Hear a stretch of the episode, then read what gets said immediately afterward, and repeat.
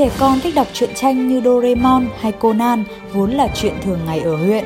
Nhưng trẻ con đam mê đọc sách về lịch sử và xã hội có vẻ như là chuyện xưa này hiếm. Chính vì vậy, thông tin về cậu bé 10 tuổi đã đọc hàng trăm cuốn sách lịch sử, đang đọc bộ Lenin toàn tập khiến nhiều người không khỏi bất ngờ. Rồi từ bất ngờ, họ lại tranh cãi, thậm chí phán xét về nhân vật. Hãy cùng chúng tôi tìm hiểu kỹ hơn về câu chuyện này.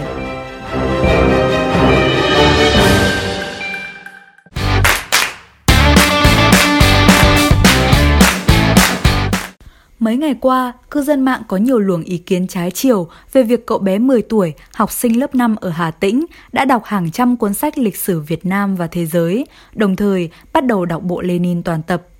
Theo lời gia đình cậu bé, cậu đam mê những cuốn sách xã hội, đặc biệt là lịch sử. Dịp sinh nhật 6 tuổi, cậu bé được đồng nghiệp của bố tặng một cuốn sách Đại tướng Võ Nguyên Giáp. Đọc thấy hay nên cậu hào hức xem đi xem lại nhiều lần.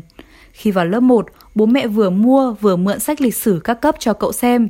Cậu đã đọc xong hết bộ sách giáo khoa lịch sử từ lớp 4 đến lớp 12, rồi Thế giới 5.000 năm. Ngoài ra, cậu còn cùng bố đến các nhà sách, thư viện trong tỉnh để tìm đọc những cuốn sách về sơ lược lịch sử Việt Nam, lịch sử thế giới cổ đại và trung đại, lịch sử Liên Xô. Đến 10 tuổi thì cậu bé đã tìm đến bộ Lenin toàn tập 55 cuốn. Cậu đã đọc xong hai tập đầu, rất hào hứng dù không phải đã hiểu hết những tri thức trong sách và cậu bé đang đặt mục tiêu sớm đọc hết bộ sách này. Khi câu chuyện về cậu bé ham đọc sách này đến với công chúng, cư dân mạng đã lập tức chia thành hai phe. Một bên nể phục cậu bé, một bên cho rằng những cuốn sách này không phù hợp với độ tuổi thiếu nhi. Thậm chí một số người lớn còn chê cười, giễu cợt cách nuôi dạy con của gia đình cậu bé và cho rằng cậu đang đánh mất tuổi thơ hồn nhiên của mình. Mới 10 tuổi mà đã đọc hàng trăm cuốn sách lịch sử, lại đang đọc bộ Lenin toàn tập thì thật là đáng nể, một cư dân mạng bình luận. Lại có ý kiến cho rằng Việc cháu hay ai đó bày cho cháu cách chọn loại sách như vậy là hoàn toàn không nên. Cháu sẽ chẳng hiểu được gì, vừa phí công sức, thời gian, vừa cổ suý cho cách nghĩ, cách làm thần đồng trong trẻ nhỏ mà đầu tiêu là các bậc phụ huynh. Chia sẻ quan điểm về vấn đề này trên Facebook cá nhân, nhà báo Phạm Trung Tuyến chia sẻ.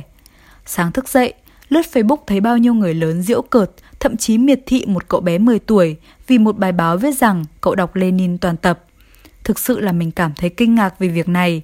Một đứa trẻ mê đọc sách, muốn tìm hiểu trước tác phẩm của một trong những người nổi tiếng nhất trong lịch sử loài người thì có gì là sai trái. Không thể vì thế mà miệt thị một đứa trẻ, thậm chí gọi nó là thần kinh. Đó là sự hẹp hòi hoặc có thể là độc ác. Cũng có người bình luận, tôi sẽ không cho con mình đọc bộ sách đó, nhưng tôi tôn trọng quyết định của ba cậu bé về việc lựa chọn sách cho con mình. Chúng ta không thể phán xét gia đình cậu bé chỉ dựa vào việc này ngay cả khi cậu bé chỉ đơn giản là đọc vẹt thì cũng có giá trị của riêng nó.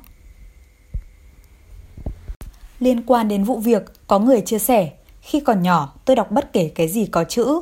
Ngày nay dường như không nhiều trẻ em làm vậy khi mà xung quanh các em có quá nhiều sự lựa chọn, không chỉ sách, chuyện mà còn vô vàn trò chơi điện tử, chương trình truyền hình, kênh YouTube. Tình trạng lười đọc sách ở giới trẻ nói chung, ở trẻ nhỏ nói riêng là khá phổ biến. Còn nhớ năm ngoái, Hội xuất bản Việt Nam đã có văn bản gửi Bộ Giáo dục và Đào tạo góp ý điều lệ trường tiểu học, trung học cơ sở, trung học phổ thông với nội dung đưa tiết đọc sách vào chương trình học chính khóa. Đề xuất này đã thu hút sự chú ý của giới làm sách trong bối cảnh văn hóa đọc đang bị những loại hình giải trí kỹ thuật số lấn át. Việc đọc sách đã được đưa vào nhiều trường học theo chương trình phổ thông mới, giờ tự đọc sách báo diễn ra hai tiết mỗi tuần và được sắp xếp ở cuối mỗi bài sách giáo khoa tiếng Việt kể từ phần luyện tập tổng hợp của lớp 1 khi học sinh đã học hết các chữ cái và vần cho đến hết các bậc tiểu học. Mục đích của giờ tự đọc sách báo là để học sinh vận dụng những điều mà các em học được vào trong cuộc sống. Ở lớp 1, các em học chữ, học vần, để học được thì phải ứng dụng vào cuộc sống. Các em được hướng không chỉ đọc sách mà còn đọc báo phù hợp với lứa tuổi. Theo đại diện Hội xuất bản Việt Nam, so sánh từ thị trường tiêu thụ sách giữa Việt Nam và một số quốc gia Đông Nam Á khác như Thái Lan, Malaysia thì có thể thấy văn hóa đọc của người Việt thấp hơn hẳn. Theo số liệu của Hiệp hội Nhà xuất bản Thế giới, đến giữa năm 2020, Việt Nam chỉ có 161 đơn vị xuất bản, tính bao gồm các nhà sách tư nhân. Trong khi đó, số này của Thái Lan là hơn 500, của Indonesia là 8.000, gồm cả báo và tạp chí. Một số chuyên gia cũng cho rằng người lớn mà cụ thể là cha mẹ và giáo viên phải có trách nhiệm với việc đọc sách của con em mình.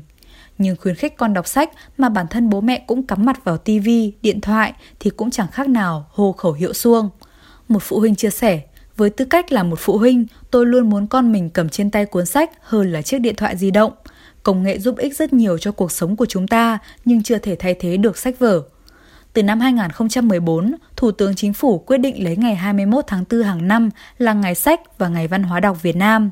Đây thực sự là sự kiện trở thành dấu mốc quan trọng giúp khôi phục và phát triển văn hóa đọc. Đến nay, có rất nhiều tấm gương cao đẹp về việc duy trì, phát triển văn hóa đọc. Nhiều nhà xuất bản, tổ chức, cá nhân đã có những hành động đẹp giúp đưa sách đến những nơi cần, vùng sâu, vùng xa. Những cuốn sách có tác dụng nuôi dưỡng tâm hồn.